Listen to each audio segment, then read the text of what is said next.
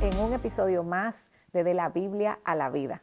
Con mucho gozo traemos hoy un nuevo material que esperamos y oramos desde que comenzamos a digitar estas palabras, Patricia, que sea de bendición y de beneficio para tu alma, para tu vida espiritual, para tu vida en familia.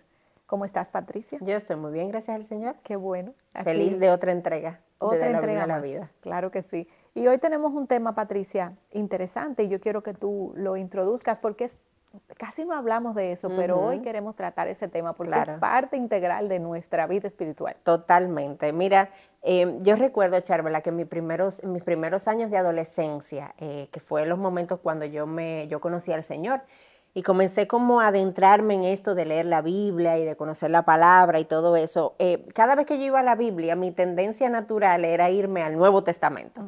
Si yo tenía que elegir un libro que yo iba a leer, yo me iba al Nuevo Testamento de manera inmediata, porque el Antiguo Testamento para mí era como un misterio. O sea, yo sabía que eso era parte de la Biblia, yo sabía que eso estaba ahí, pero a veces comenzaba a leerlo y sus, las palabras del Antiguo Testamento para mí eran como que, ¿qué, ¿qué es lo que está diciendo aquí? Porque no entiendo nada. Entonces mi tendencia era de manera inmediata irme al Nuevo Testamento. En la medida en la que fue, fui como creciendo en el Señor, conociendo más de la Biblia, me fui atreviendo más a irme al Antiguo Testamento, pero me pasaba lo que pasa con muchos creyentes todavía, y es que yo me iba al libro de los Salmos o al libro de Proverbios, o quizás uno que otro pasaje de Isaías o algún pasaje de Daniel, algún pasaje, no el libro de Daniel entero, ¿eh? las historias y demás, pero eso de la profecía yo mejor lo dejaba para, para otro momento. Y como que hoy en día para muchos creyentes ese es el tipo de interacción que tienen con el Antiguo Testamento, eh, donde el Antiguo Testamento para muchos es un libro, bueno, es el libro más grande, ¿verdad? la parte más grande de la Biblia, em, no es otro libro, sino una parte. Exacto. Exacto, pero como que el Antiguo Testamento es como para elegir eh, secciones y, la pregunta es, ¿por qué pasa eso? Em, ¿Por qué el Antiguo Testamento es un libro que nos da a veces tanto trabajo poder ir a leer, eh, elegir un libro del Antiguo Testamento para yo ir a verlo, para yo ir a estudiarlo? Y hay diferentes razones, Charvela, eh, que nosotros vamos a estar enfocando aquí en este episodio. Hay otras, esas no son las únicas, pero nosotros nos vamos a enfocar porque este tema es amplio y pudiéramos durar varios episodios hablando sobre esto. En este episodio nos vamos a enfocar en tres razones de por qué se nos hace tan difícil ir y tan difícil entender el Antiguo Testamento también. Y número uno, Charvela, una razón es que no lo vemos tan importante a veces el Antiguo Testamento, y no voy a abundar ahora porque eso lo veremos más adelante, Em, no entendemos todo el asunto de las leyes del Antiguo Testamento. Hay muchas leyes en el Antiguo Testamento y yo no entiendo si son para mí, si son para el pueblo de Israel, qué yo hago con eso hoy cuando lo leo. Bueno, esa es otra razón. Y una tercera razón que vamos a ver hoy, Charvela, es que se nos hace difícil encontrar a Jesús en el Antiguo Testamento. Entonces, en este episodio vamos a estar conversando sobre cada una de, esas áreas. Excelente, Patricia. Y mira, comencemos con la primera, que es que no vemos la importancia de leer el Antiguo Testamento, no nos inspira. Y muchas de nosotras, quizás eh, tú y yo, hemos pensado, bueno, es que el Antiguo Testamento es, son cosa, es cosa del pasado, ahí no está Jesús. Yo solamente voy a leer la letrica roja, que es lo que me interesa saber de Jesús, ¿verdad? Y, decimos, bueno, eh, como el Antiguo Testamento pensamos, no se trata de Jesús, eh, entonces no lo voy a leer. Pero en, en, ese sentido, analicemos las siguientes cosas. Lo primero es que, eh, como tú decías al principio, el Antiguo Testamento eh, es la mayor parte de nuestra Biblia. De hecho, es el 75% de, de, este libro que amamos, que es la palabra de Dios. El 75% corresponde al Antiguo Testamento. ¿Cómo no leerlo? ¿Cómo no apreciarlo? Y de hecho, un punto importante en eso es que esta era la única escritura que Jesús tenía en sus manos y compartía. Era la única escritura que incluso que los apóstoles usaron antes de haberse creado todo lo que es las cartas y todo lo que componen los evangelios, el Nuevo Testamento. Me llama mucho la atención algo que encontramos en, en Hechos 17:10, cuando Pablo y Silas fueron eh, a Berea y los enviaron. Y dice la escritura que eh, estas personas de Berea eran más, eh, eran más nobles que los de Tesalónica. ¿Y por qué? Porque al recibir la palabra de Pablo y Silas, la recibieron, ¿verdad? Muy bien lo que tú nos dices, Pablo y Sila, pero esas personas fueron indirectamente a las escrituras a ver si era cierto lo que ellos tenían. El Antiguo Testamento era la base que usó la iglesia primitiva para explicar y defender la fe. También vemos en Hechos 24, 14 lo siguiente, por eso admito ante usted que según el camino que ellos llaman secta, yo sirvo al Dios de nuestros padres, creyendo todo lo que es conforme a la ley y lo que está escrito por los profetas. La iglesia primitiva eh, usaba las escrituras para defender y hablar del Dios que había enviado. Y esas escrituras siendo el Antiguo Testamento, ¿verdad? Exactamente, y ese es el Antiguo Testamento. Y una segunda razón, Patricia, que te quiero dar, y es que el Antiguo Testamento es necesario para entender las verdades bíblicas claves. no, no existiría Nuevo Testamento si no tuviéramos la historia del, Antiguo, Testamento, que es donde eh, se hace necesaria eh, esa, ese trasfondo, donde me explican el por qué el Mesías tenía que venir. Eh, donde se me promete al Mesías, el protoevangelio que tanto hemos hablado en Génesis, ahí es que aparece por la razón, cuál era el problema de la humanidad.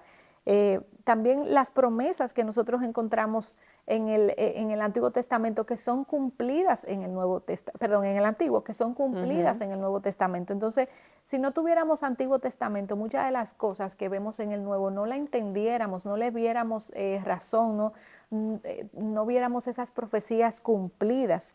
Y también hay doctrinas explicadas en el Nuevo Testamento como el pecado, eh, que si no vemos la, Génesis 3, no entendiéramos la necesidad de por qué nosotros necesitamos a un Salvador. Si no viéramos Isaías 53 que habla de ese sacrificio de Cristo en la cruz, cómo derramó su sangre por nuestros pecados, no entendiéramos la cruz entonces en Juan y en los Evangelios. Entonces el Antiguo Testamento ciertamente es indispensable para entender las verdades bíblicas claves del nuevo. Trae como esta, esta claridad, eh, esto, esto poder entender, ¿verdad? ¿Qué es lo que estaba pasando? Como tú bien dices, Charvela, y ahí hay otra razón más, eh, y es que el Dios del Antiguo Testamento es el mismo Dios del Nuevo Testamento. y yo no sé si a ti te ha pasado, pero esto es algo que yo he escuchado antes a personas decir que yo prefiero el Dios, yo prefiero el, Nuevo Testamento porque ahí hay un Dios más de amor. Un Dios de gracia. En el Nuevo Testamento yo tengo un Dios de gracia, yo tengo un Dios de amor y a mí no me gusta tanto el Dios del Antiguo Testamento porque eso es un Dios más como de juicio, más de, de consecuencia. Entonces déjame con el Nuevo Testamento como si hubiesen dos dioses diferentes. Eh, y hay un problema con, con nosotros pensar de esta manera porque es el mismo Dios del Antiguo Testamento y del Nuevo Testamento. Nosotros vemos el mismo Dios, vemos el mismo carácter.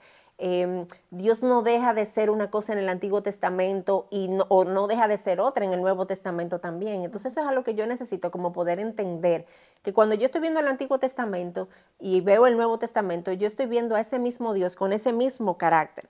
Y por ejemplo, para esos que dicen que el Dios del Nuevo Testamento es el Dios más como de gracia, de amor, de misericordia, y que en el Antiguo Testamento no vemos eso, déjame leerte algunos pasajes del Antiguo Testamento. Por ejemplo, Éxodo 34, 6 dice, entonces pasó el Señor por delante de él y proclamó, escucha, palabras tan hermosas del libro de Éxodo, el Señor, el Señor, Dios compasivo y clemente, lento para la ira y abundante en misericordia y verdad. O sea, este es el Dios del Antiguo Testamento y es el mismo Dios del Nuevo Testamento, lento para la ira, grande y abundante en misericordia y verdad. Escucha lo que dice Segunda de Reyes 13:23, pero el Señor tuvo piedad de ellos y, y les tuvo compasión y se volvió a ellos a causa de su pacto con Abraham, Isaac y Jacob y no quiso destruirlos ni echarlos de su presencia hasta hoy. O sea, nosotros vemos aquí esas manifestaciones que decimos que solamente encontramos en el Nuevo Testamento, la podemos ver de una manera clara y evidente. Ese Dios compasivo en el Antiguo Testamento, ese Dios lento para la ira, ese Dios grande en misericordia, ese Dios que perdona, ese Dios que da oportunidades, ese Dios que mandó a Jonás a ir a Nínive Nínive, eh, una nación que no estaba para nada caminando bien, por eso Jonás no quería ir para allá. Pero Dios en su compasión, Dios quiere salvar, Dios quiere proveer redención y ese es el Dios que yo veo en el Antiguo Testamento. Ahora, tampoco pensemos que en el Nuevo Testamento yo no veo nada de juicio y todo lo que yo veo es gracia solamente ahí. Por ejemplo, en el Nuevo Testamento Jesús habla más del infierno que nadie más. Mira lo que dice Mateo 10, 28, no teman a los que matan el cuerpo, pero no pueden matar el alma. Más bien teman a aquel que puede hacer perecer tanto el alma como el cuerpo en el infierno. Entonces, tanto en el Antiguo Testamento como en el Nuevo Testamento, nosotros encontramos esas manifestaciones distintas del carácter de Dios. O sea, ciertamente en el, eh, hay numerosas expresiones de la ira justa del Señor en el Antiguo Testamento, así como hay manifestaciones masivas de misericordia y eh, la misericordia de Cristo comprada a precio de sangre en el Nuevo Testamento. Pero yo necesito entender que yo estoy hablando del mismo Dios. Es el mismo Dios revelado en el Antiguo como en el Nuevo Testamento. Un Dios que nosotros encontramos en la Biblia que siempre es fiel a sus promesas.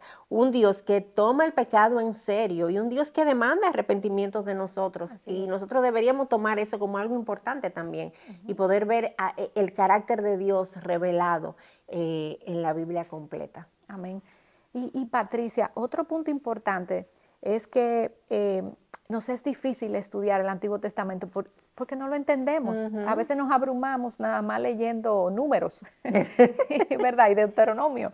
Y, ciertamente a veces se nos hace difícil cuando lo leemos, se nos hace difícil entender porque hay una brecha de años, hay muchos años que han pasado, eh, incluso años hasta, la llegada del Mesías, hay muchos años atrás que nos separan, ¿verdad? Y hay también una cultura que está muy marcada, la cultura hebrea, que no es familiar para nosotros. Y también hay temas de geográficos, hay ciudades, hay lugares que se mencionan, algunos están hoy en día, pero hay otros que ni siquiera lo podemos ubicar en el mapa. Entonces esas cosas nos hacen difícil podernos como eh, como abrazar o interactuar con el Antiguo Testamento, hacerlo familiar, porque hay cosas que no entendemos. Pero sobre todo, Patricia, es el tema de las leyes. Mm. Este tema, ¿cuántas leyes? Y nos abrumamos leyendo esas leyes. Pero en este punto, quiero que duremos algunos minuticos aclarando eh, algo y hablar de esto, eh, algo que se llama los tres usos de la ley. Yo creo que es algo importante nosotras a, gastar un poquito de tiempo en esto porque a veces menospreciamos la importancia de todas esas leyes, hasta de todos esos conteos. Pero enfoquémonos ahora en la ley. Eh, y, lo primero que te quiero enfatizar es que esa ley que está escrita ahí nos sirve a nosotras como un espejo. ese es el primer uso de la ley. Ese es el primer uso de la ley, servirnos a nosotras como un espejo para nosotras ver nuestra pecaminosidad. Para nosotras la ley nos enseña eh, lo que es correcto y cuando yo no cumplo lo que la ley está diciendo, entonces yo estoy mal. Entonces eso me enseña a mí, bueno, lo bueno y lo malo. Escudriña nuestro corazón, nos marca los límites. Y ese era una, de, las, de los objetivos del Señor, a, dar la ley a su pueblo, que ellos sepan su voluntad y sepan lo que tenían que hacer y lo que no. Y mira lo que escribió Agustín. La ley nos ordena cuando tratamos de cumplir sus requisitos y nos cansamos en nuestra debilidad bajo ella. Que sepamos cómo pedir la ayuda de la gracia. La ley tiene el propósito de darnos el conocimiento de nuestro pecado y mostrarnos, entonces, Patricia, nuestra necesidad de perdón de arrepentimiento y de poner nuestra fe en Jesús. Ese es el primer uso de la ley que queremos resaltar. Excelente. O sea, en ese uso de la ley yo veo como el ver mi pecado, ¿verdad? Y ver mi iniquidad. Así es. No me puede llevar a otro lugar más que a la cruz. Así es. Y a reconocer mi necesidad de Cristo. Y eso nos sirve a nosotras hoy. Exactamente. Es una, una, motivación para, voy, a leer el Antiguo Testamento, porque ellos soy hoy yo. Es la misma, es la misma carne, la misma pecaminosidad. Exacto. Y hay otro uso de la ley, Charvela, que es lo que se conoce como el segundo uso de la ley en el Antiguo Testamento y es, eh, es uso civil. Y este uso de la ley es para restringir el mal. Eh, la ley definitivamente no puede cambiar el corazón y eso es algo que yo necesito tener en cuenta. Eh, pero en cierta medida sí puede inhibir como la anarquía por medio de las amenazas de juicio que presenta. Entonces, en, este, en este segundo uso de la ley, en su uso civil, lo que se hace es como asegurar el orden y proteger a los justos de las cosas injustas. Entonces nosotros vemos aquí ese segundo uso de la ley. Y vemos un tercer uso de la ley, eh, y es poder guiar a aquellos que han sido salvos por Cristo, ¿verdad? A las buenas obras que Dios ha preparado para nosotros. Eh, porque la ley nos enseña aquellas cosas que agradan y que no agradan a Dios. Y Cristo mismo habla del tercer uso de la ley, aunque no le llama de esa manera. Eh, él no dice, este es el tercer uso de la ley, pero nosotros podemos verlo de alguna manera cuando Él dijo que los que se convierten en discípulos deben enseñar, eh, debemos hacer discípulos y enseñar a esos discípulos a hacer todo lo que Él había ordenado todas las cosas que él había ordenado. Y ahí nosotros podemos ver ese uso de la ley, ahí el, guiar, qué es lo que Dios ha ordenado, eh, qué es lo que él me ha mandado hacer. Y, y, así entonces poder cumplir la ley de Cristo. Porque la ley de Cristo, que cuando hablamos de la ley de Cristo, estamos hablando de la ley del amor, la ley del amor a Dios y la ley del amor los unos con los otros. Em, cuando yo me voy a los diez mandamientos, a través de los diez mandamientos yo puedo cumplir la ley de Cristo, la ley del amor, porque primero, la primera parte de los diez mandamientos tiene que ver con amar a quién, amar a Dios por sobre todas las cosas. Y luego todo lo demás tiene que ver con amarnos los unos a los otros, con qué, de, qué manera se muestra ese amor de los unos a los otros. Entonces, ese tercer uso de la ley tiene ese propósito de guiarnos a poder vivir de una manera que agrade al Señor, a conocer aquellas cosas que Él nos ha ordenado y entonces poder eh, cumplirlas. Entonces, el cristiano está libre de la ley como un sistema de salvación. Eso es importante poder tenerlo en cuenta. La ley no me trae salvación. Esa salvación viene solamente a través de la obra de Cristo. Pero estamos bajo la ley de Cristo como una regla de vida, como una manera de, vivir en nuestro día a día. Ahora, Charvela, em, em, un truco eso le llamamos aquí en una palabra bien dominicana. Creo que es universal. Yo creo que sí, ¿verdad? Que puede ser universal. Un truco. ¿Cómo yo sé de manera práctica, verdad? Porque en, el Antiguo Testamento yo encuentro diferentes tipos de leyes. Está la ley moral de Dios, está la ley ceremonial, está la ley, eh, la ley civil. Entonces yo me encuentro con todo esto y yo digo, ¿cómo yo sé? Cuáles de esas leyes son aplicables para mí hoy, cuáles de esas leyes yo necesito como eh, poner en práctica hoy o cuáles yo simplemente aprendo de ellas como parte de lo que me informa de esa gran historia de la redención. Y yo estaba leyendo eh, a Spurgeon con relación a esto y él dio algo en una, en una entrevista que le hicieron que a mí me pareció fenomenal, una forma como que bien práctica y fácil de yo poder saber cuándo esa ley es aplicable para mí y cuándo no lo es. Y él decía que cuando esa ley, el yo dejar de cumplirla, viole algo del carácter de Dios, entonces esa ley es aplicable para mí. Si el yo dejar de cumplir esa ley va a violar algo de lo que es el carácter de Dios, de lo que es la esencia de Dios, entonces yo necesito prestarle atención porque eso me está hablando a mí también y yo necesito poder cumplir, ¿verdad? Obedecer como una respuesta de obediencia y sometimiento a esto que está aquí, eh, a lo que es la ley moral de Dios. Por ejemplo, las leyes ceremoniales, esas celebraciones que correspondían para el pueblo de Israel, eso no me toca. Y el yo no cumplirla no va a violar un aspecto del carácter de Dios. Pero cuando Dios me dice no mates y yo lo hago, yo estoy violando aspectos del carácter de Dios, de la santidad de Dios, de la justicia de Dios. Entonces, esa, de esa manera podemos darnos cuenta de cuando eh, esa, eso que estoy leyendo en la ley es para mí todavía hoy y cuando no. Así es, Patricia. Mira, y una tercera y última razón que tú enlistaste al principio es que a veces se nos hace difícil leer el Antiguo Testamento porque no vemos a Jesús per se eh, como directamente. Pensamos que no lo vemos ahí en el Antiguo Testamento. Y pensamos y sabemos, ¿verdad?, que mucho del Antiguo Testamento apunta a la persona de Cristo, nos promete a ese Salvador, pero no se queda ahí. el Antiguo Testamento lo revela y revela la necesidad de Él en cada página que podemos leer. Y a mí me gusta mucho esta, esta guía eh, o estas ideas de la autora Nancy Gruthi, eh, donde ella destaca estas ideas que nos van a animar a ver a Cristo revelado en, el, Antiguo Testamento. Y lo primero que ella dice es que un problema que solo Cristo puede resolver. El, Antiguo Testamento nos revela un problema que solo Cristo puede resolver. Habla de la maldición, nuestra incapacidad para guardar la ley, nuestra alineación de Dios, ¿verdad? Eh, lo segundo que ella dice, una promesa que solo Cristo puede cumplir y es la bendición, la presencia de Dios con nosotros, ¿verdad? Es Emmanuel prometido, Dios con nosotros. Lo otro que encontramos en el, en el, Antiguo Testamento es la necesidad de que, que, solo Cristo puede satisfacer. Ahí sale a, flote eh, la, la, necesidad de ser salvados del juicio eh, y, y, ese deseo que tenemos y esa promesa de darnos una vida más allá de la muerte.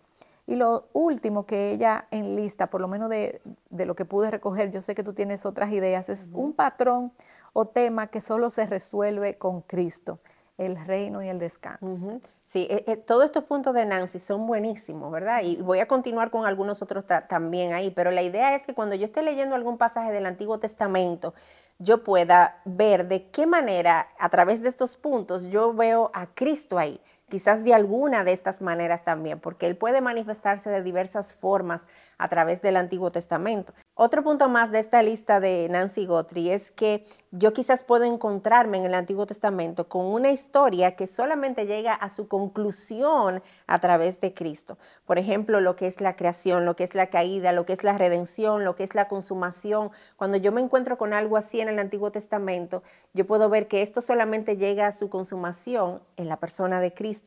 Otra cosa es, quizás yo me encuentro en una historia en el Antiguo Testamento y yo veo una persona que prefigura algún aspecto de quien será Cristo o, lo que Él va a hacer, alguna analogía que apunta o contrasta a Jesús, por ejemplo, con Moisés o por ejemplo con David. Quizás yo puedo ver estos personajes y tratar de encontrar ahí alguna analogía que me apunte a lo que Cristo fue y lo que Cristo hizo también. O un evento, por ejemplo, símbolo que represente un aspecto de quién será Cristo o lo que Él hará a través de todo este sistema de sacrificios, por ejemplo, que encontramos en el libro de Levíticos, todo ese sistema de sacrificio me está apuntando a algo que ha de venir, a algo que Cristo va a hacer y lo va a hacer mucho mayor y lo va a hacer mucho mejor y lo va a hacer de una manera más definitiva también. Y también nos encontramos en el Antiguo Testamento con, una, con revelaciones de Cristo preencarnado. Eh, por ejemplo, el comandante del ejército del Señor, o cuando vemos ahí hablando del ángel del Señor.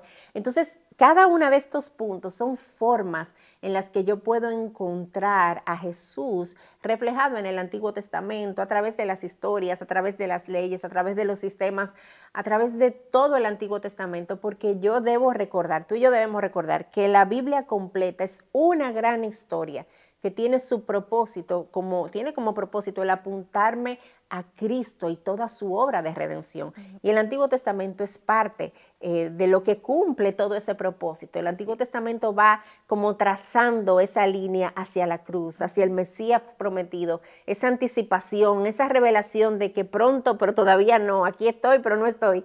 Eh, y ahí así nosotros podemos ver a Cristo en el Antiguo Testamento.